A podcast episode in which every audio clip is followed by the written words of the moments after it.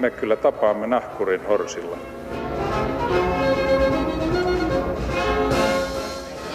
Mä sanoin, että minä juon nyt kahvia. Hyvät ihmiset, tervetuloa maamikirjani pariin. Tiedättekö, mitä tapahtuu, kun ornari tapittaa IPtä tai hiluttaa fogluja? Kyse on lintuharrasteen slangista. Ornari on ornitologian harrastaja eli lintubongari ja kun hän tapittaa IPtä, hän seuraa herkeämättä isoa petolintua eli IPtä. Ja foglujen hiluttaminen tarkoittaa lintujen rengastamista. Aina oppii uutta. Linnuista puhutaan täällä tänään ja studiossa ovat Suomen ympäristökeskuksen vanhempi tutkija Markku Mikkola Ruus. Huomenta, tervetuloa. Kiitos. Ja BirdLife Finlandin suojelu- ja tutkimusjohtaja Teemu Lehtiniemi, tervetuloa. Kiitos. Oletteko te itse niin sanottuja ornareita? Anteeksi, tämä sana tuli mun elämään vasta eilen. Että mä nautin siitä vielä.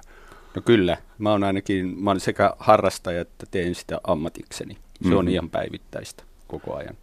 Eli siis sekä työksesi että vapaa-ajalla. Kyllä. Kyllä ihan sama, sama juttu, että yli 30 vuotta kuitenkin linnut on ollut tärkeä asia elämässä ja sitten niin vapaa-ajalla kuin, kuin töissä. Jos aloitetaan heti vaikeimmasta päästä, osaatteko te selittää sitä fascinaatiota, joka niin linnuista lähtee? Koska en, en tiedä, tuntuuko minusta vain siltä, mutta mä veikkaisin, että Suomessa on suhteutettuna koko väestöön todella paljon ornareita ja lin, lintujen ystäviä ja lintujen ruokia ja täällä päiväkodeissa askarellaan kilpaa lin, linnun pönttöjä välillä. Tuntuuko musta vain siltä vai onko, ovatko suomalaiset lintuihmisiä? No kyllähän ainakin yhden tutkimuksen mukaan niin noin 400 000 suomalaista tarkkailee lintuja sillä, sillä tavalla, että voi sanoa, että ne jollakin tasolla harrastaa lintuja. Tuo on aika paljon, kun ajatellaan, että meitä on vain 5 miljoonaa se on, suomalaisia. Joo. Osat, se, niin. niin, se koukuttaa varmasti, koska aistit on hyvin samankaltaiset. Että linnut käyttää myös näköaistia, ne on visuaalisia, ne on helppo nähdä ilman kiikareitakin, mm. ne tulee ruokinnoille. niitä on helppo havaita, että ei tarvitse niin kuin nisäkkäät on yleensä yöaktiivisia, vaikea havaita, ja sitten hyönteiset on niin pieniä, Mm. Että kyllä se on varmaan sitä kautta tullut se havaittavuus. Onhan linnut myös akustisesti helposti havaittavissa, kun lokit huutaa helsinkiläisen takapihan yllä kesäyönä, niin kukaan ei nuku. Johan linnussa myös se, että linnut on, on tota, yllättäviä. Sä et ikinä tiedä siinä päivänä, kun sä lähdet ovesta ulos, että mitä lintuja sä tänään näet. Mutta jos sä olet esimerkiksi kasviharrastaja, niin todennäköisesti sä tiedät, mitä mitä siinä sun nurmikolla on, mutta lintuharrastajana sä et voi sitä tietää. Eli Suomessa esiintyvä linnusto on, on, on, on yllätysrikas ja täällä saattaa löytää jotain hyvin eksoottisiakin, että tuskin Suomen metsästä yhtäkkiä löytyy meksikolaisia kaktuksia, mutta niin. siis tuommoinen ihan off the wall lintu saattaa löytyä. Niinkö? Kyllä, kyllä nimenomaan. Yhtäkkiä voit nähdä jotain semmoista, mitä et kuvittelu ikinä Suomessa näkevästi. Mm, Onko ne sitten eksyneitä yksilöitä vai? No joo, kyllä niistä puhutaan, että ne on tämmöisiä satunnaisia harhailijoita. Mm. Mä en nyt muista, mutta ornareiden slangi sanakirjassa oli tuommoiselle todella harvinaiselle henkeä salpaavalle lintuhavainnolle oma, oma titteli semmoinen, muistaakseni, no, no on tietysti megarariteetti, mutta sitten on myös joku tajunnan köyriä, minkä olen joskus Tanu, kuullut. Tajunnan joka... köyriä, just joo. Että vaikea, tässä on niin aika advanced su- suomen kieltä. Että onneksi tämä ei tullut vastaan kansalaisuustestissä. niin, mutta vakavoidutaan. Mitä Suomen ympäristökeskus tekee suhteessa lintuihin? Te tutkitte, julkaisette, mutta mitä muuta? Sitten meillä on viranomaisvastuu, eli me raportoidaan sille sekä EUlle, EU, siellä on luonto- ja lintudirektiivi, kummastakin raportoidaan niin kuin Suomen linnuston tila kuuden vuoden välein. Sitten me koordinoidaan uhanalaisten lintujen arviointia, joka on parhaillaan menossa, ilmestyy ensi vuonna. Ja sitten meidän tutkimuspuoli, niin ne tekee ihan tieteellistä tutkimusta. Mm. Mutta hoidetaan sitten viranomaistehtiin myös öljytorjuntaan liittyvät äh, lintu mm-hmm. ja sitten muita viranomaistehtäviä, ihan sellaisia niin kuin asiakaskyselyitä ja mitä ely Eli jos Euroopan unioni kysyy Suomelta jotakin suhteessa lintuihin, niin teiltä tulee sitten luvut ja... Kyllä. Okei. Okay. Joo. Entäs BirdLife Finland? BirdLife International on globaali organisaatio kaiketi, mutta mitä BirdLife Finland tekee? No, me tehdään kaikenlaista lintuihin liittyvää, että lähdetään jo siitä, että innostettaisiin ihmiset katsomaan niitä lintuja, kotipihalintuja, esimerkiksi tämmöisen meidän pihapongaus- ja pönttöpongaustapahtumien kautta. Ja sitten, että ihmiset harrastaisi aktiivisemmin lintuja, niin sen takia järjestettiin yli tornien taisto viime viikonloppuna, jossa mm. lintuharrastajat kokoontui yli 300 tornia. Ja sitten aktivoidaan lintuharrastajia ja yritetään yhteiskuntaa saamaan pitämään paremman, paremmin huolen linnuista ja myöskin sitten tuotetaan itse tietoa linnuista, jotta sitä voitaisiin käyttää sitten lintujen ja miksei myös lintuharrastajien hyväksi. Ilmeisesti työnne tuottaa tuloksia, koska uusimpien tietojen mukaan viime viikonlopun Tornien taistossa tuli uusi osallistujaennätys. Eli lintuja bongattiin ennätysmäärin. Et kerro vähän tuosta Tornien taistossa. Joo, Tornien taisto itse asiassa... Viittanee tarina sormusten herra, kahden tornin. No näitä torneja on vähän enemmän kuin, enemmän kuin kaksi ja tunnelmat ei ole ehkä ihan niin synkkiä kuin mm. pahimmillaan siinä kirjassa, mutta tota, se on alun perin Eläinmaailman-lehden kehittämä hanke, jossa oli muutama kutsutorni. Ja sitten se tuli, tuli niin kuin meidän BirdLifein tota, siipien suojaa ja sitten lähdettiin kasvattamaan siitä tämmöistä kaikkien lintuharrastajien yhteistä osallistumispäivää. Ja sitten siihen osallistuu nykyään aika paljon ei, ei niin hurjan aktiivisia lintuharrastajia myöskään, että on jotain sellaisia, että, että tornissa näkee vain 20 lintulajia, vaikka aktiiviharrastajat näkis, näkis paljon paljon enemmän ja sitten siinä on olemassa tämmöinen koko, koko maan skaala, mikä tuo tietyn leikkimielisyyden, että sitten kun ollaan pohjoisessa, niin ensin tehdään puoli tuntia lumitöitä, että saadaan tornista se 80 senttiä lunta pois ja nähdään päivän aikana 11 lintulajia, kun taas meillä esimerkiksi kun oltiin Helsingissä, niin nähtiin 50 ensimmäisen minuutin aikana 50 lintulajia. Okei. Okay. Kumpi on sitten parempi? Nähdä hankalassa olos, hankalissa olosuhteissa vähän lintuja tai istua paraatipaikalla ja ruksata niitä monta? Että kummasta saa enemmän kunniapisteitä? No en, tässä nyt oikeastaan, kyllä mä kunnioitan mielettömän paljon niitä, jotka ensin tekee ne lumityöt ja värjöttelee siellä, mm. siellä pakkasessa. Ja kyllä mä toisaalta myöskin kunnioitan niitä, jotka parhaalla mahdollisella taidollaan yrittää nähdä niin paljon lintuleja mahdollisimman hyvällä paikalla. Että, mm. tota, Mutta lähtökohtaisesti kaikki hakee elämyksiä ja saa niitä tämmöisessä tapahtumassa ja niin kuin lintuharrastuksessa muutenkin. Nyt on kevät, tai ainakin ne väittää, ja ensimmäisiä merkkejä alkaa jo näkyä tänään on seitsemäs päivä viidettä, kun tämä menee suorana ulos. Mitkä linnut ovat just nyt saapumassa Suomessa? Ovatko ne aikataulussa vai ovatko linnutkin myöhässä niin kuin kevät? No osittain myöhässä, mutta nyt ei ole sellainen kevät kuin viime kevät. Et maaliskuu oli viime vuonna äh, lämmin ja sitten tuli kylmä huhti ja toukokuu. Nyt on kuitenkin aika tasaisesti mennyt hieman myöhässä, mutta päämuuttajat on tällä hetkellä hyönteissyöjät. Eli ne saapuu yöllä, liikkuu vähän aamulla ja sitten toinen iso tapahtuma on, että arktinen muutto on alkanut, eli sinne Venäjän pohjoisrannoille, arktiselle alueelle muuttavat vesi- ja rantalinnut, niin niiden muutto on käynnistynyt ja se on näyttävä muutto sitten Suomenlahdella pääosin. Siis puhutaan nyt ainakin kahdesta muuttoaallosta. Mm. On semmoisia lintuja, jotka muuttaa Suomeen ja ne pysyy täällä kesän. Sitten on semmoisia, jotka jatkaa vielä eteenpäin. Nämä on nämä arktiset Kyllä. muuttolinnut. Vai osaatko vähän eli, avata maalikoille. Eli arktisissa muuttolinnuissa on hanhet, äh, valkoposkihanhi, jota toki pesikin Suomessa, mutta sitten myöhemmin sepelhanhi, mutta sitten kahlaajista punakuiri, meriharakka, myöhemmin tunrakurmitse ja sitten ehdottomassa pääosassa on vesilinnut, alli ja mustalintu. Kauanko ne sitten viipyy Suomessa ennen kuin jatkavat matkaa? Ne levähtää yhden päivän ja jos on hieno ilma, niin menee kerralla yli, kuulee yöllä. Mm-hmm. Yöllä kuulee allin ja mustalinnun äh, yhteisääniä, että se on yötaivaalla toukokuussa hieno ääni. Ja ne, jotka jää Suomeen, ne on pääasiassa hyönteissyöjiä. Se on yksi ryhmä, joka muuttaa tällä hetkellä. Tuleehan meillä, meillä on oikeastaan siemensyöjät on saapunut aikaisemmin ja tulee sitten myöhemmin pääskyt on parhaillaan tulossa ja sitten tulee myöhäisimmät hyönteissyöjät tulee sitten vasta kesäkuun alussa. Asia on huomattavasti monikerroksisempi kuin mitä ainakin minä luulin.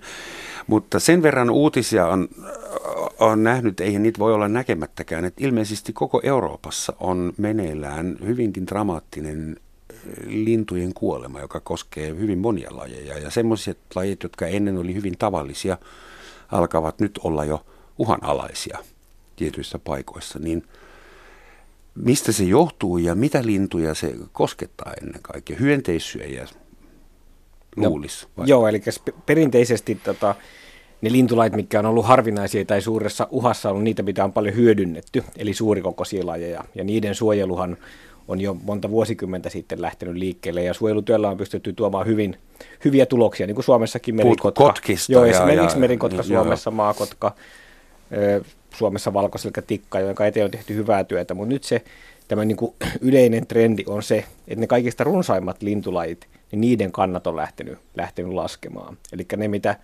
ihmisten pihoissa näkyy, näkyy joka päivä. Ja se on seurausta siitä, että me käytetään tämän maapallon luonnonvaroja ehkä vähän liian, liian voimakkaasti eri paikoissa. Mutta kohdistuu, siis, kohdistuuko tämä mahdollinen sukupuuttoaalto kaikkiin lintuihin samalla tavalla – vai ovatko esimerkiksi kalansyöjälinnut tai siemensyöjälinnut tai, tai hyönteissyöjät et koska se, se vähän mitä mä tiedän on se, että hyönteiskato on hyvin dramaattinen Keski-Euroopassa ja kun linnulta loppuu ruoka, niin loppuu linnutkin. Juuri näin. Ja se, sehän nyt tämän hetken, että sitä on pystytty osoittamaan hyönteiskatoa niillä saksalaisilla, brittiläisillä tutkimuksilla. Osittain se on havaittu, ihmiset ihmettelee, että ei ö, auton liiskaannut samalla lailla – hyönteisiä kuin ennen, mutta nyt se on todistettu selvästi kasvinsuojeluaineiden perinteisemmin hyönteismyrkkyjen teho on niin kuin, nyt se näkyy. Nyt se näkyy, sieltä hävii se lintujen ruoka, se hävii laajoilta alueilta. Yhtä lailla se vaikutus Afrikasta me ei tiedetä, mutta Keski-Euroopassa se on näkyvä. Ja jos katsoo Keski-Eurooppaa lentokoneesta, lentää vaikka Välimerelle lomailemaan, niin se on käytännössä yhtä peltoa koko no. Eurooppa. Jos kaikkialla käytetään neonkato, katikoideja tai muita kasvinsuojeluaineita, niin kyllä se vaikutus alkaa näkyä. Ja silloin meidän tavalliset pihalinnut hävii. Osin meillä on se, että meillä on kaikki pääskyset uh, uh, aika ahdingossa. Sekä haarapääsky, mutta ennen kaikkea räystäspääsky. Anteeksi, mitä pääskyset syö? Hyönteisiä. Hyönteisiä, Pelkeisiä, lentäviä hyönteisiä. Joo. Siinä on meidän oma elinympäristömuutos. Meillä on karja viety pihattoihin, meillä on muuttunut se maatalousmaisema, hävinnyt kärpäsmäärät, muut. Eli tavallaan se on vaikuttanut meille äh, Suomessa äh, itse, mutta sitten taas nyt jos hävii muuttomatkoilta talvehtimisalueilta hyönteiset, niin sitten se kato on tosi jyrkkä. Ja si- siinä mm. tilassa me eletään tällä hetkellä, että se voi olla tosi raju se muutos. Mä luin jostain, että sata vuotta sitten noin 6 prosenttia maan pinta-alasta, maailman pinta-alasta oli jossain tehokäytössä ihmisen ja nyt on luku 36. Okei, voi olla hyvinkin kyseenalaista, miten tämä nyt lasketaan, mutta se on selvä, että me käytetään pinta-alaa eri tavalla ja tuhat kertaa tehokkaammin nyt. Mutta eikö tämä tarkoita sitä, että ainoa tapa pelastaa linnut on niin muuttaa maatalousjärjestelmää radikaalisti ja vähän äkkiä? No, kyllä se käytännössä, että jos me ajatellaan niin sitä maatalouslinnuston muutosta, nythän se, mitä on uutisoitu, on ollut tämä hyönteiskato samanaikaisesti kuin maatalouslinnuston kato, mutta maatalouslinnuston katohan meillä on ollut tiedossa 80-luvulta asti, että tullaan koko ajan alaspäin, ollaan tultu alle, alle 50, tai sanotaan, että alle puoliintunut maatalouslintukannat Euroopassa. Ja siitä on selitetty elinympäristöjen muutoksilla ja muuta, ja, mutta meillä ei ollut tämmöistä samantyyppistä kuin nyt on tietoa, että tosiaan hyönteisbiomassa on samanaikaisesti vähentynyt hyvin voimakkaasti, joka varmasti liittyy paitsi niihin elinympäristön muutoksiin, mutta myös tähän neonikotinoideihin. Ja samanaikaisesti meillä on tiedossa se, että neonikotinoidit on hyvin voimakkaasti myrkyllisiä myös linnuille. Mm-hmm. Eli siinä vaiheessa, kun linnut syö niitä, niin ne, tota, mm. tota, se voi vaikuttaa niiden sekä suunnistustapaan että, että voi olla myös fataali. Mutta jos mennään pohjimmiltaan siihen, mitä pitäisi tehdä, niin kyllä se on se, että minkälaista ruokaa me haluamme syödä, minkälaiset vaikutukset me sallimme, että sillä ruoalla on ympäristöä. Siitähän pitäisi lähteä liikkeelle.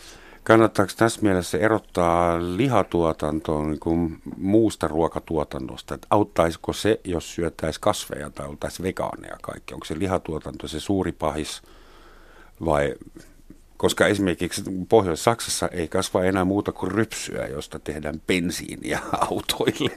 Tavallaan se on siitäkin yhtä lailla, jos on kasvituotanto, että miten se tuotetaan. Kyllä se pitäisi olla luomutuotanto. Katsotaan omenaviljelyä Etelä-Euroopassa, ne myrkytetään jopa 20 kertaa kaudessa. Se on mm. ihan selvää, että ne omenatarhassa ei elä yhtään hyönteistä, mutta ei elä mitään mm. muutakaan. Se on vesistöistä muualla. Jos tämä on niin taktiikka tuottaa ruokaa, niin se on ihan sama, onko se lihaa tai mm. kasveja.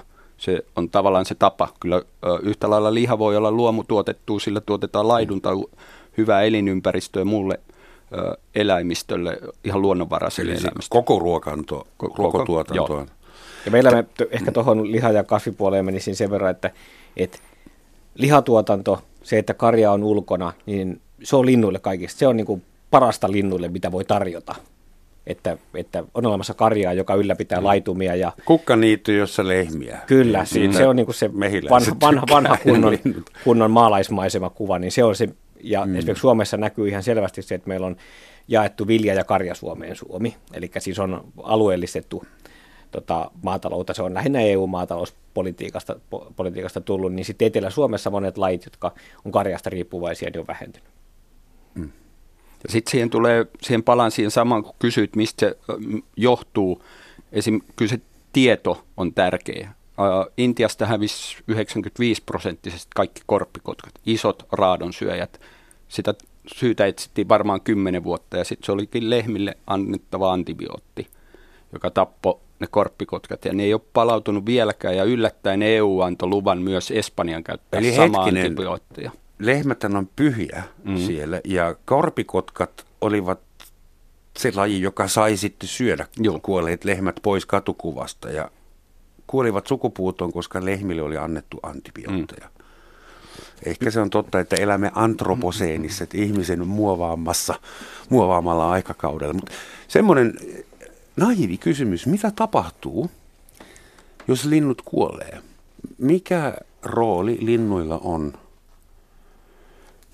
koko järjestelmässä? Me tiedetään, että jos ei ole hyönteisiä, niin sitten linnut kuolee, ainakin osa linnuista. Mutta mitä tapahtuu, kun linnus kuolee? Mutta kuinka paljon hyönteisiä, jos ei ole lintuja? Koska linnuthan syö niitä hyönteisiä. Mm. ihan samalla tavalla puhutaan ravintoketjun yhdestä osasta, joka itse asiassa linnuissa sitten loppujen lopuksi päätyy esimerkiksi lintuja syöviin lintuihin, tai sitten nisäkkäisiin, niin. jotka syö niitä lintuja. Niin, mutta mitä tapahtuu, jos linnut putoo pois tästä ravintoketjusta tai puolet niistä yhtäkkiä ei enää osallistu? No varmasti hyönteisten aiheuttamat ongelmat esimerkiksi kasvaiset. On, että esimerkiksi jos me ajatellaan sitä maatalousympäristöä, niin, niin siellä olisi yhä enemmän hyönteisten aiheuttamia ongelmia, ongelmia sadoille aika idioottimainen noidankehä siinä missä, että kun myrkytetään hyönteiset, niin linnut kuolee ja sitten on liikaa hyönteisiä. Mm. Mm. Mutta varmasti on myös muita semmoisia seurauksia, joita ei voi edes vielä laskea. Suomessa ilmeisesti on jo havaittavissa, että tämä lintujen määrä pienenee. Mä en meinannut ensin uskoa, kun luin, että Suomeen tulee joka vuosi 100 miljoonaa lintua. Mutta ilmeisesti se on nyt jo Kyllä se on vähän ihan havaittu. Meidän yleisin ö, laji oli pitkään pajulintu. Arvioitiin, että 14 miljoonaa paria, eli 28 miljoonaa yksilöä tulisi pesimäkauden alussa. Nyt se on puolittunut.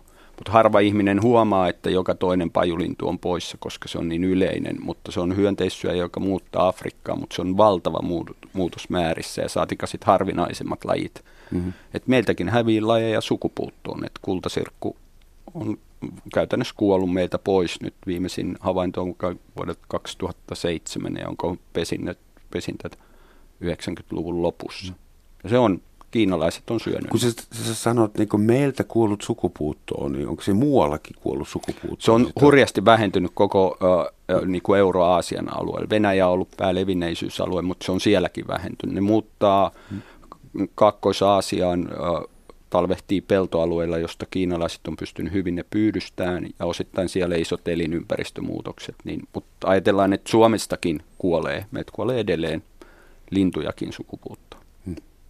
Entäs Suomen omat linnut, niin kuin geneerisit, jotka eivät muuta, eivät jalan, eivätkä si- siiveen, että onko ne sitten paremmassa kunnossa kotimaiset lintukannat tai ei, ei migratoriset. Mitä ne muuten on oikein oppisesti? Paik- paikkalintuja. Okei, okay. PL. Joo.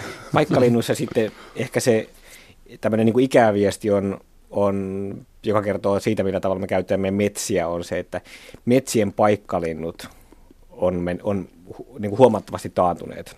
Kun taas sitten metsien osalta niin metsä, keskimääräisellä metsälinnulla Suomessa menee ihan hyvin, koska meillä on olemassa noin 80 metsälintulajia, josta iso osa muuttaa, ja osa niistä on nuorten metsien lajeja, osa on vanhojen metsien lajeja, mutta ne lintulajit, jotka, jotka viettämme metsässä kevään, kesän, syksyn ja talven, niin niillä menee kaikkein huonommin. Ketkä ne on? Onko se esimerkiksi von Wrichtien kuuluisa metso semmoinen, Esimerkiksi joka... juuri nämä kanalinnut tai no. hömötiainen ja näille, näille lajeille on tyyp, tyypillistä se, että ne, ne tarvitsee sillä reviireillänsä niin kuin monipuolista metsää, varttunutta metsää ja, mm-hmm. ja sitten myös syksyllä esimerkiksi mustikan runsaus on, on tärkeää ja mustikalla voi olla tärkeä, tärkeä rooli myös sitten, mm-hmm. sitten poikasaikaa. Eli siis heidänkin ahdinko johtuu siitä, että pinta-ala on liian järjestäytyneessä käytössä. Se oli hienosti sanottu, Tavallaan, nimenomaan niin, näin. Että... että metsä on liian organisoitu. No, ei Saksassa heillä olisi pienintäkään mahdollisuutta. Eli siis tämä ihmisen tapa käyttää maan pinta-alaa on yksi suuri syy lintu, lintujen massakuolemaan. Ja toinen syy on, en tiedä mitä se mahtaa olla suomeksi, Vogelschlag, lintujen isku, eli siis törmäily. törmäily. törmäily. Mm. En voinut uskoa, kuinka monta miljoonaa lintua Euroopassa vuosittain törmää johonkin siltaan, sähköjohtoon, torniin, tai siis lasi on vissiin kaikista pahin, mm. ja kaikki peili, peilaavat. Et Saksassa 18 miljoonaa mm. lintua kuolee vuodessa siihen, että ne törmää johonkin. Et kuinka iso ongelma se mahtaa olla Suomessa? Täällä nyt ei ole näitä lasitornia niin, no. vielä no, niin paljon. Suomessa ei ole tainnut kukaan tehdä, tehdä niin kuin viime aikoina näitä tutkimuksia, mutta esimerkiksi Pohjois-Amerikan tutkimukset näistä suurkaupungeista on ihan valtavia, että siellä vapaaehtoiset kerää noiden pilvenpiirteen ympäriltä aamuisin muuttoaikaan lintuja. Niitä on niin kuin röykkiöittäin. Voi siis olla... kokonaisia parveja törmää? Kyllä, kyllä. Ja siellä on sitten tehty isoja kampanjoita muun muassa valojen sammuttamiseksi, että, että, linnut, että, että sieltä ei, niin kuin, näy, ei, läpi. Näytä, ei näy läpi ja muuta. Että se... Tapahtuuko se enemmän pimeän aikaan, kun lintu näkee se on, se on, toimistoon sisälle eikä tajua, että siinä on lasi edessä. Joo, se on, se on nimenomaan tämmöinen yö, yöilmiö, eli hyönteissyölinnut, mistä oli tuossa aikaisemminkin puhetta, niin ne mm. muuttaa valtaasi öisin ja, ja sitten tota, Mistä se muuten, siellä. miten se korreloi hyönteissyönti ja öisin liikkuminen? No, ne on pienikokoisia ja tota, siihen yöllä on usein, usein tota, viileämpää, joka on muutolle parempi ja sitten myöskin tota, saalisriskit on mm. pienempiä ja näin, tässä on niin kuin monta, niin, tässä on monta, tekijää, minkä takia evolutiivisesti iso osa lajeista on valinnut tämän yön. Se ei joudu siitä, että hyönteiset, hyönteiset liikkuu öisin paremmin tai eri korkeuksilla. Tai... Ne, on, ne ei ole silloin syömässä, ne on matkaamassa. Mm-hmm. Mutta vielä törmäyksistä, vaikka Suomessa ei ole se rakennuskanta pilvenpiirtäjiä vähän, mutta liikenne on iso tekijä. Liikenne, autoliikenne, autoliikenne on tosi iso tekijä kaikkialla maailmassa, että mm-hmm törmää. Ei varmaan Suomestakaan on kerätty, kyllä Turun yliopistolla oli tutkimuksia, miten paljon tien varsilta löytyy. Mm. Raadotkin hävii nopeasti, sen takia siellä on aina niitä variksia reunoilla, mutta kyllä ne törmää tosi paljon autoihin. En tiedä, kuinka tyhmä kysymys tämä on, mutta eikö linnut törmätty johonkin jo ennen kuin ihminen tuli ja keksi auton ja peilin ja, ja lasitalon? Siis onko se no, oikeasti no meidän vika, että nämä linnut törmää?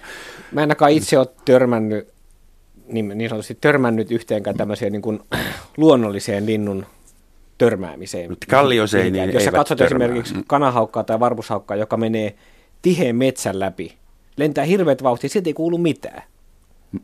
Se ei osu yhteenkään niistä oksista. Se, se pystyy hallitsemaan täysin sen ympäristön, mutta sitten kun tullaan tähän vieraaseen ympäristöön tai jotain semmoista, mitä sen, sen oikeasti hmm tässä niin kuin mihin, luonnossa, mihin se on evolutiivisesti kehittynyt, niin ei siellä ole olemassa semmoista tuhat kiloa painavia tota, eläimiä, jotka menee sataa, niin kuin autot menee meillä moottoriteillä. Joo, semmoisia eläimiä ei vissiin koskaan ollut. Hmm. En ainakaan tiedä. menee sataa.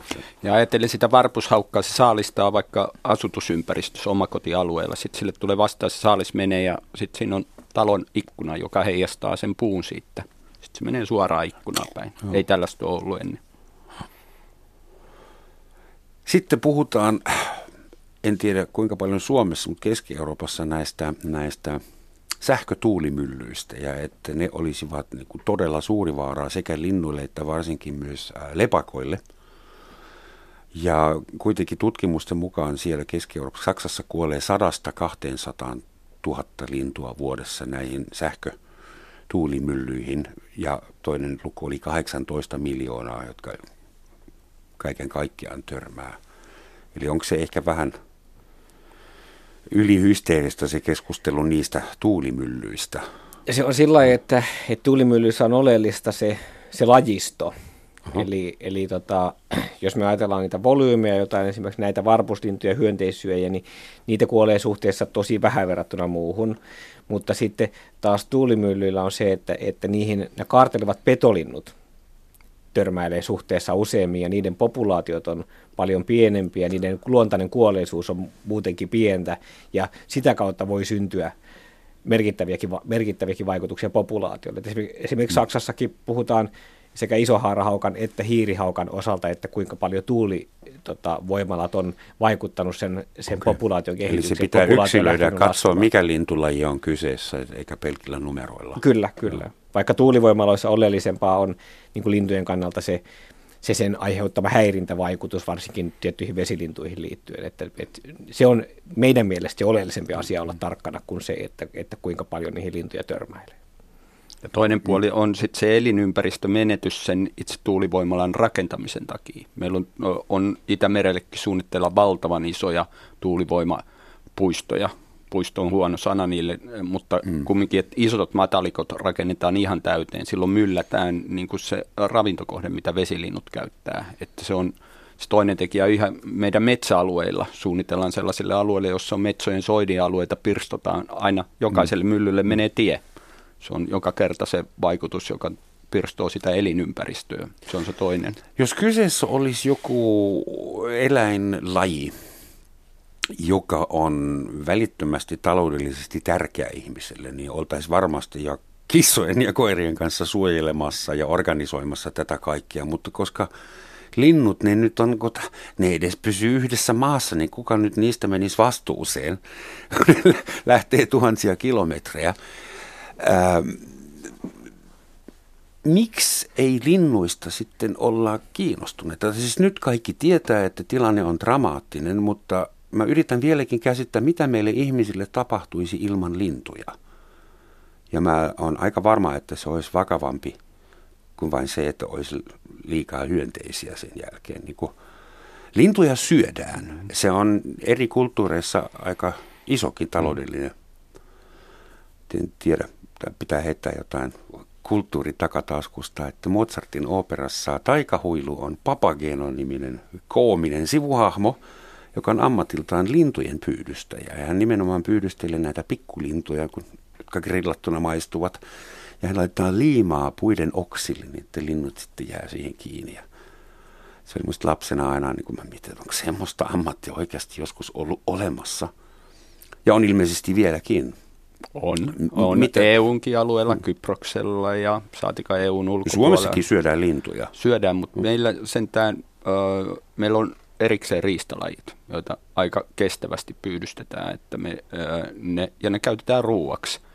Ja meillä hoidetaan myös sitä riistakantoja hyvin. Toki meilläkin on puutteita. Meillä taatuu paljon vesilintuja tällä hetkellä, eikä sitä metsästystä muuteta, joka on ehdoton epäkohta. Mutta se on kokonais, niin lintuja käytetään paljon riistalajeja kokonaisuudessaan. Se on tosi merkittävä ihan ravintolähteenä koko Länsi-Euroopassa, kaikkialla muualla ja pikkulintupyynti on Jos keski... nyt kanasta ei puhuta, että niin, kan... maailman yleisin jo. lintu on ihmisen kasvattama broiler.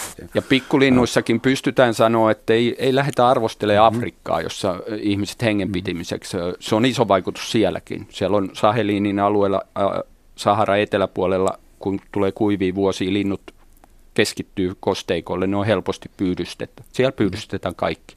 Sääkset, tiirat, mehiläishaukat, kaikki käytetään ravinnoksi. Mutta meidän on kauhean vaikea lähteä arvostelemaan heitä, jos se on hengestä kyse. Hmm. Mutta Kyproksella, Italiassa, muussa ei ole mistään sellaisesta kyse. Sitä voidaan arvostella. No, ja minkä se... takia siellä ammutaan lintuja? Tai siis myrkytetään ja no pyydystetään no, verkoilla. Niin. Ja... Siellä pääsee ravintolasta, kysyt, vaikka ei listalla näy, niin saat pikkulintuja. Kyllä se on ihan käytäntöä tällä hetkellä EU. Eli siis kuitenkin ne syödään? Syödään. Ei täytetä ja myydä niin matkamuistona tai siis myydä lemmikkeinä, niin kuin, vaan ihan ruuaksi. Siis nimenomaan tämmöinen ruokatraditio liittyy just näihin näihin niin kuin Kreikkaan, Kyprokseen, Italiaan, Espanjaan, Ranskaan. Mutta sitten taas jos mennään esimerkiksi Libanoniin, niin siellä, siellä se on puhtaasti, lintuja ammuskellaan ammuskelun tota, huvi, huvista. Et se on, se on mm-hmm. mukavaa puuhaa. Mitä niitä pikkulintulajeja sitten syödään? Sä puhuit, oliko se kelt, keltasirkku?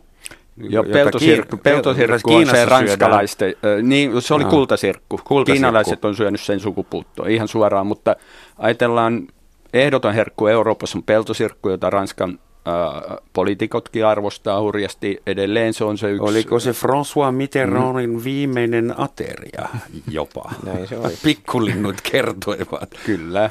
Ja, mutta sitten sellainen suomalaisille tosi rakas lintu, josta on tehty joululaulokin.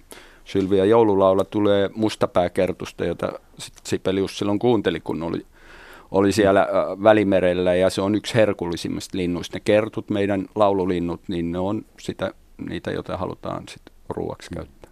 Käydäänkö niille sitten, koska siis meillähän on olemassa EU-lintudirektiivi ja sen mukaan, onko se sitten laillista vielä tämä? Niin.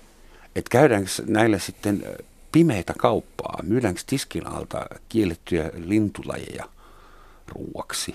Joo, se on nimenomaan, se on kaikki laitonta ja tota, siinä on, se toiminnassa on mukana kyläyhteisöjä, joissa sitten tiedetään, että tästä, täällä ravintolassa saadaan, saadaan sitten syödä näitä, mitä me olemme pyytäneet, tai nämä muut tämän kylän, kylän ihmiset on pyytäneet. Mutta mut on se sillä kyllä EU siihen koko ajan on kiinnittänyt huomiota ja tekee tekee parhaansa asian, asian eteen, mutta tota, asiat muuttuu hitaasti. Ja se mikä, on, se, mikä on positiivista noissa, on se, että, että tuntuu, että kun aika kuluu, niin uudet sukupolvet huomaa, että tämä ei ole järkevää toimintaa ja sitä kautta niin kuin pojasta polvi paranee tässäkin tapauksessa. Mm. No Saksassa puhutaan jo hiljaisesta keväästä hmm. ihan otsikoissa. Sillä tarkoitetaan sitä, että lintujen laulu ei kuulosta enää samalta kuin joskus, joskus ennen, että pitääkö todella mennä niin pitkälle. Ja mä mietin, että millä resursseilla Euroopan unioni estää kyproslaisia, kreikkalaisia, italialaisia maanviljelijöitä ampumasta haulikolla muutama pikkulintu illalliseksi, niin kuin se, niiden isoisäkin on jo tehnyt. Eli siis on myös kulttuurisidonnaista. Jos yrittää kieltää suomalaisilta mämmi tai jotain vastaavaa, niin heti tulee protesti aalto vastaan. Ja se on siis varmasti siis, se... Mitä käytännössä tapahtuu? Meillä on direktiivi, jossa lukee, että näin ei saa tehdä. Sä oot ihan naulan kannassa, koska niin kuin Teemukin sanoi, että se on se traditio, että se polvi vaihtus. Mutta EU pyrkii aina sen hallinnon kautta muuttaa lainsäädäntöä maassa, parantaa hallintoa, valvontaa ja surullista kyllä se on maailmassa tällä hetkellä ainoa, joka tekee sitä. Yhdysvallat heitti ympäristöasiat sivuun. Ei maailmassa ole ketään. Sen takia Kannatan EUn laajentamista Palkkanille. Ne kolme, kuusi maata saisi tulla sisään. Siellä voitaisiin saada jotain hienoa ajatellen myös lintujen suojelun kannalta. Mutta EU tekee sitä ja silloin on ollut aktiivisia kampanjoita Maltalla ja muualla, mutta se on hidasta. Mm. Se, ma, se Maltalla on hurja matsokulttuuri ja kaikki. Sinne tulee kyhmyjoutsen, se lähdetään pikaveneellä ja äh, konepistolilla ampuun heti pois. Et se on niinku se maan käytäntö. Mm. Mehän ja. voidaan tehdä se älä matkusta Maltalle. Se olisi ollut seuraava kysymys. Pitäisikö boikotoida mm. semmoisia alueita? Mä olen itse omin silmin nähnyt Italiassa, että kyläpoliisi, jonka tehtävä olisi valvoa tätä EU-direktiivin niin noudattamista, niin se kyllä poliisi tykkää kyllä itsekin mm. grillatuista pikkulinnuista ja näin ollen kukaan ei tee mm. mitään asialle. Näin se on ja usein kun, ne, kun me puhutaan EU-asioista, niin neuvottelut tai keskustelut siitä, että onko ongelmaa, niin käydään EU-komission ja jäsenmaan tota, viranomaisten kesken, päättäjien kesken, jotka usein tietysti yrittää kertoa, että ei meillä ole mitään ongelmia. Mm. Ja sitten jos vielä on se paikallinen hallinto mukana näissä kuvioissa, jolloin ei ole myöskään oikeuteen päätyviä tapauksia, niin eihän silloin se ylinvalvova viranomainen, eli EU-komissio, joka voi viedä asiat oikeuteen, niin se on aika tota, tota, kädetön silloin mm. toimimaan. Ja siksi just tämä, mitä sä äsken sanoit, pitäisikö boikotoida, niin esimerkiksi mun maltalaiset kollegat sanoivat, että missään nimessä ei pidä boikotoida, koska se kääntyy silloin heitä vastaan, mutta jokaisen, joka käy Maltalla, pitäisi muistaa kertoa Maltan päättäjille ja matkailuviranomaisille, että me ei haluta tulla tänne, jos tämä toiminta jatkuu. Mm-hmm. Ja sillä tavalla luoda se kansainvälinen ulkomainen paine. Don't eat our birds. Mm. Kyllä. Mutta siihen palaan vielä siihen, että miten vaikea se traditio muuttaa. Milloin Suomi liittyy EU-hun? 90. Niin. Ei 95, anteeksi. 90 loppui YA-sopimus, niin. eli käytännössä 90. Meillä oli vielä kevätmetsästystä silloin sekä koko Suomen alueella että Ahvenanmaalla. Se on, se on monien valitusten jälkeen se, vesilintujen kevätmetsästys loppunut Suomesta, jatkunut osittain Ahvenanmaalla, sitten on tehty paljon töitä – Siis Monia... se on kielletty, mm. koska mun kysymyslistalla on, että pitäisikö Ahvenanmaan perinteinen uroshaahkojen kevät metsästys kieltää? Mm, viime vuonna se vielä sallittiin, mutta... Sallittiin tänäkin vuonna. Tänäkin vuonna. Et sitä on tosi vaikea poistaa tällaista, vaikka tutkimustulokset osoittaa, että siellä on syksyllä yhtä paljon haahkoja kuin muualla Suomessa, ja, mutta mm. nämä on vaikeita asioita. Niin kevät on sen takia huono aika, koska se on lisääntymisaika. Mm. Joo. Siis yleensä metsästys kohdistuu nuoriin yksilöihin, joiden kuolleisuus on muutenkin, muutenkin suurta, ei niihin vanhoihin, jotka on niitä arvokkaimpia yksilöitä. Ja samoin keväällä metsästäminen, se tuottaa häiriöä sille muulle pesivälle lajistolle, sen lisäksi, että sille lajistolle, mikä on metsästyksen kohde, niin sen takia se valtaosasta maailmaa on, on hävinnyt. Esimerkiksi EU-maista niin Malta ja Suomi on ainoat, missä keväällä saa metsästää muuttolintuja. Mitkä lintulajit on Suomesta jo loppuneet? Sä sanoit, että kiinalaiset söivät sen, mikä se oli? Kultasirkka. Kultasirkka. Kyllä se menee kovalle jossain vaiheessa. Mutta onko muita semmoisia, joita ei enää ole? No meillä on sellaisia, jotka ihan, ihan muutaman parin varressa on kiljukotka, joka on aina ollut meillä vähälukunen, mutta mm. joka kärsii sitten koko tässä levinneisyysalueella. Se osittain risteytyy pikkukiljun kotkan kanssa, mutta kärsinyt petovainosta pitkään ja se on kyllä ihan kiikunkaa, kun onko se enää meidän lajistossa, mutta se ei ollut mm. koskaan kauhean runsas. Anteeksi, petovaino, onko se ihan valmis vokaapeli? On. Petovaino tarkoittaa kyllä, vihaa kyllä. kaikkia, kaikkia petoeläimiä vastaan. Kyllä.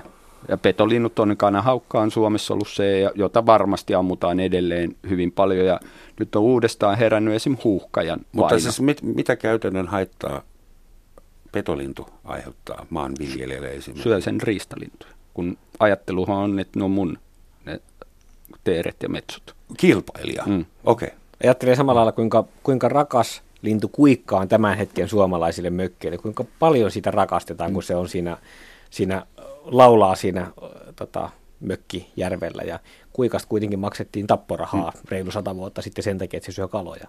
Mm-hmm. Tämä on niin oikeastaan sama, samasta ilmiöstä heijastuma edelleen osa, osa meidän yhteiskuntaa. Samoilla apajilla.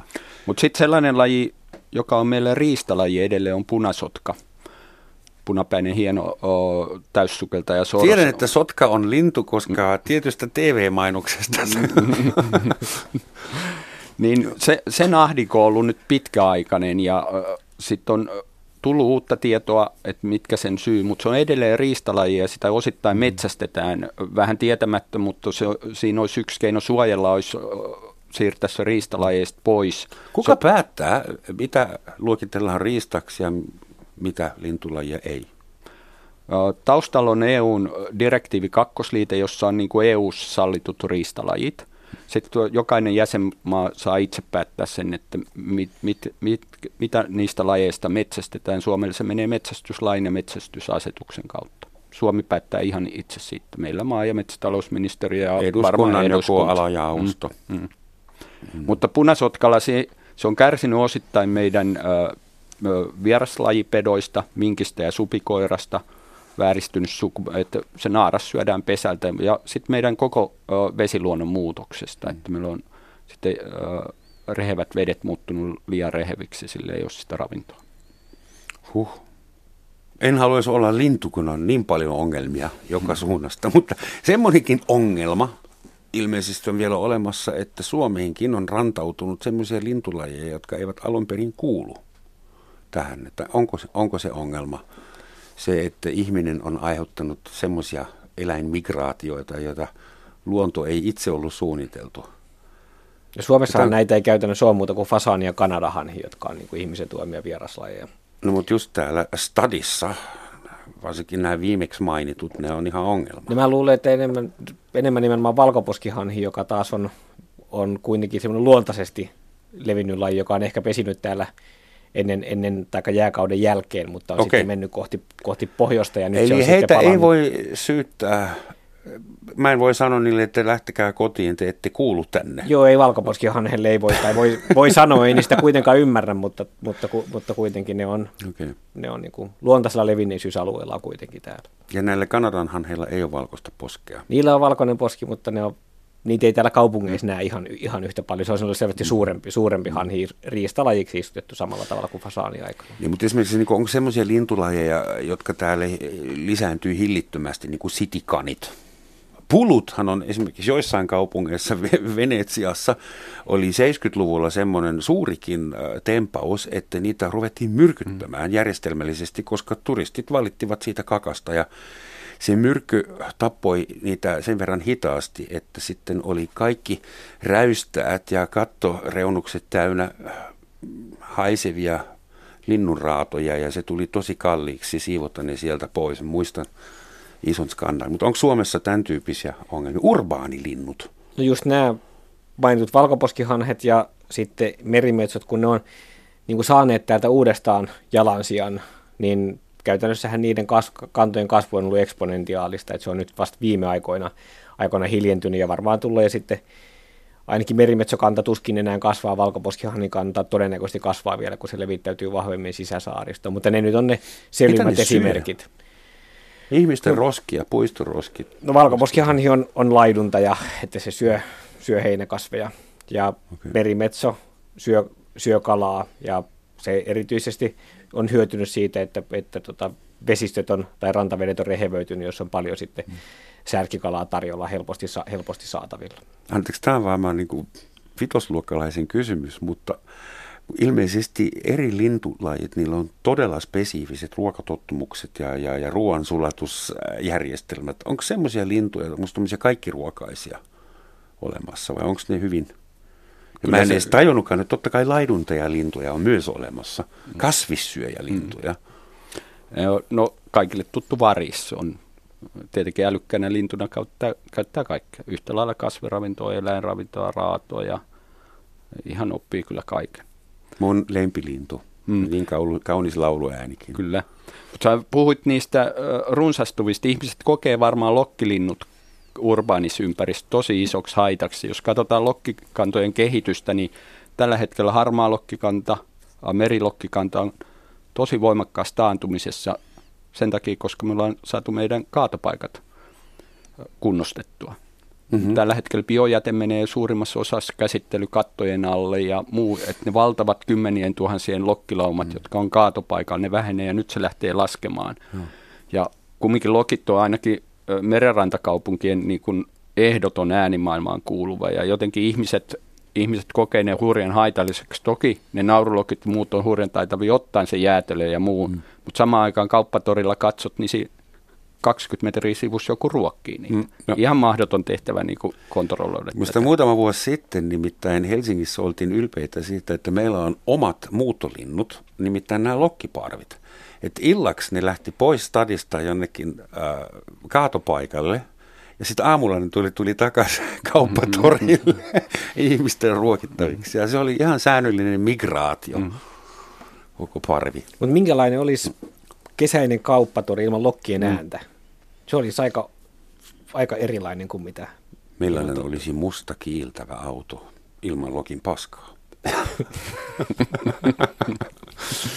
Joo, täytyy myöntää kuulijoille, että ennen kuin tultiin studioon, puhuttiin just tästä ongelmasta ja mä kysyin, että onko se totta, tiedä, tietääkö se ammattiornarit jotain siitä, että onko linnuilla taipumus kakkia tietyn väristen pintojen päälle. Et, Ja miten se sininen pressuhomma meni? No se on ainakin veneilyssä todettu, että se olisi se väri, jolla lokit ei tykkää istua. Toki ne ulostaa varmaan lentäessä siihen päälle, ettei se silleen toimi, mutta ne ei ainakaan tykkää istua sinisen pressun päälle. Mutta pystyttekö te antamaan mitään vihjettä, että minkä väristä autoa kannattaa hankkia tai ei?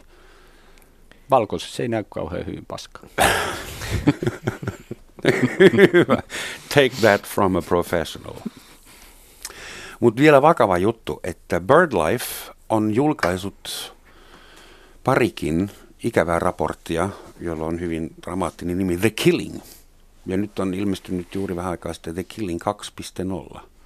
Kerrotko Teemu, jos me ollaan jo puhuttu siitä, mutta in a nutshell, mikä on? Si- joo, eli siellä nämä Killing-raportit on, on tähän niin kuin Euroopan, Euroopan alueelle keskittyneitä, missä on kartotettu laitonta lintujen tappamista, sen, sen suuruutta eri, eri maissa. Että Killing 1 keskittyi sinne Välimeren alueelle, siinä oli myös Pohjois-Afrikasta pari maata mukana, ja sitten Killing 2 oli sitten tämä loppuosa Eurooppaa. Ja mm.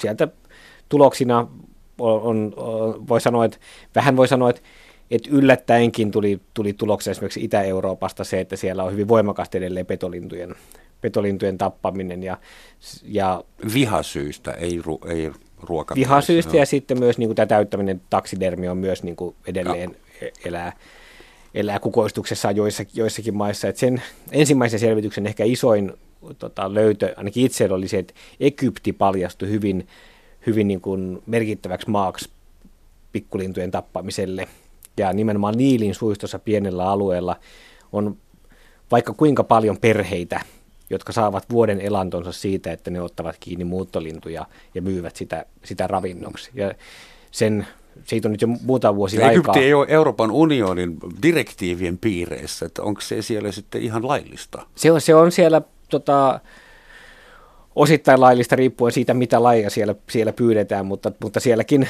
niin kuin BirdLife on mennyt sitten näiden, näiden ihmisten luokse ja, ja yrittänyt kehittää heille jotain muuta toimeentuloa, he ovat äärimmäisen köyhiä ihmisiä ja he on saaneet siitä merkittävän tulon, mm. niin ei heille voi mennä sanoa, että sä et saa enää tienata koska se oli ainoa, mistä he saivat rahansa. Turkistarhurit Suomessa tulee mieleen. Pitäisi tarjota parempi elanto, niin ehkä voisi keskustella asioista. Jos linnut, tai kun linnut ovat niin suuressa vaarassa, ja me emme edes tajua, kuinka suuressa ja mitä siitä mahdollisesti seuraa, mitä tavallinen pulliainen voi tehdä lintujen eteen? mitä suomalainen ornari voi tehdä. Mä luin saksalaisesta lehdestä, että yksi ihan naurettava pieni kontribuutio voisi olla se, että jos sulla on oma piha, niin älä aja sun nurmikkoa, vaan anna kaikkien kukkien kukkia, jotta sinne tulisi hyönteisiä ja sitten lintujakin. Onko tämä vähän naiivia vai olisiko tällä jo vaikutusta? Ja mitä muuta voi tehdä? No kyllähän jokainen pienikin asia vaikuttaa linnun pönttö, varsinkin jos on näitä iso, isompien lintujen pönttöjä, koska metsissä on nykyään vähemmän, vähemmän sopivia koloja. Et, et pohjimmiltaan mä itse näen, että jos halutaan tehdä isoja muutoksia, hmm. niin valta on kuluttajalla. Et meidän pitää vaatia parempia, parempia tuotteita, että et sellaisia tuotteita, jotka on tuotettu niin, että luonto ja linnut ei ole siitä kärsineet, vaan on jopa, jopa hyötyneet. No, mutta eihän me voida boikotoida italialaisia pikkulintuja, kun ei me syödä niitä muutenkaan. Että jos me voitaisiin jättää jotain syömättä tai ostamatta, niin joo, ymmärrän, mutta kuinka me voidaan vaikuttaa kreikkalaisten ruokaperinteeseen? Tämä ehkä liittyy enemmän tämmöiseen niin kuin esimerkiksi puun tuotantotapaan tai ruoantuotantotapaan, mm, että tehdään ne valinnat, mutta sitten tosiaan, jos me mennään sinne, sinne Italiaan, niin suomalaisten vaikutusmahdollisuudet on käytännössä se, että, että kun matkustaa, niin silloin on, on yhteydessä mm-hmm. ja kertoo niille paikallisille. Että Jos ne, sinä et lopeta syödä lintuja, niin minä en enää ikinä syö pizzaa. Tai juo italialaisia viinejä, se voi ehkä vaikuttaa paremmin. Ei, ei, ei, ei, nyt mennään liian pitkälle. Rajansa kaikella. Niin, mutta Mut, siis vakavasti puhuen, onko mitään, mitä voi tehdä? Miten tätä ongelmaa saadaan alkuunkaan? No jos ajatellaan Suomea, niin on aika paljon kaupunkilaisiakin metsänomistajia. Silloin sen oman metsätilan äh, hoito on ihan keskeinen asema. Sillä pystyy vaikuttamaan tosi paljon koska kyllä meidän metsäsektori on laajentumassa nyt ihan hurjaa vauhtia. Meidän metsälinnut on nyt ahdingossa. Katso viime viikon mahdollisia uusia investointeja, tulee seitsemän uutta, on suunnitteilla isoa metsäpuolen tehdasta. Meidän raakapuun käyttö oli viime vuonna kymmenen vuoden ennätyksessä. Koko nykyhallituksen biotalouspuumi on, että metsää käytetään paljon enemmän, niin kyllä meillä tulee sitten luonnonmukaisesta metsästä tosi kova pula. Että siihen jokainen metsäomistaja pystyy käyttämään ja jokainen ihminen pystyy järjestöjen kautta vaikuttamaan. Itse viranomaispuolen edustajana niin katson kyllä järjestöihin paljon, kun järjestöt vaikuttaa koko maailmassa. Että BirdLife on maailmanlaajuinen järjestö, että sillä pystytään valistuksen ja osittain painostuksen keinollakin vaikuttaa. Mutta samaa mieltä kuin Teemu, että kyllä se sieltä taloudellisen puolen vaikuttamisen kautta menee, että se on niin kuin ehdoton se tärkein keino. Hmm. Ja esimerkiksi Kypro, Kyproksen suhteen me ollaan itse tehty niin, että me ollaan kerätty rahaa, mitä me ollaan sitten annettu Kyproksen BirdLifeille. Että me ei olla mennyt tällä kolonialistisesti itse tekemään jotain niin. sinne Kyprokselle, koska siellä on olemassa ne paikalliset meidän yhteisön jäsenet, jotka pystyy sitten siinä kulttuurissa Ei kannata lähteä ulkomailta asti viisastelemaan. Kyllä. Se ei yleensä mene jakelu. Nopea kysymys vielä. Onko teillä joku lempilintu, fogeli? Mun lempilintu on västäräkki. Se on jotenkin, se on aina tota, kiinnostunut ympäristöstä ja tulee aina ja se on aina jotenkin sellainen iloisen näköinen. Ja aika äänekäs muistaakseni. Aika Joo. äänekäs, mutta ei nyt kovin kova äänen kuitenkaan. Onko sulla no, on Alli on mun ehdoton suosikki. Se on, äh, niin kuin puhuitkin, sen ääni on aivan lumoavan kaunis. Se on meillä sekä talvella jäänrajalla, se on aina jäärajalla. Äh, on runsas. Kannattaa sitä, että joku on runsas, ettei kaikkea. Se on, se on tosi makea lintu. Alliin liittyy myös Suomen kenties kaunein ää, palindromi. Saat Alli olla aalloilla taas. Eikö se ole vesilintu? Mm-hmm. Hmm. Kiitoksia Markku, kiitoksia Teemu. Mä kaivoin meille vielä jonkun todella hienon syvällisen sitaatin, joka on David Attenboroughin suusta, että varmaan teillekin ihan guru. Kaikki pitävät linnuista – mitään muuta villieläintä ei voi paljain silmin ja korvin paremmin nähdä ja kuulla. Mikään muu villieläin ei ole kaikkialla maailmassa niin lähellä meitä kuin lintu. Näin on. Hyvää kevättä ja kiitos. Hyvää kevättä. Kiitos samoin. Kiitos.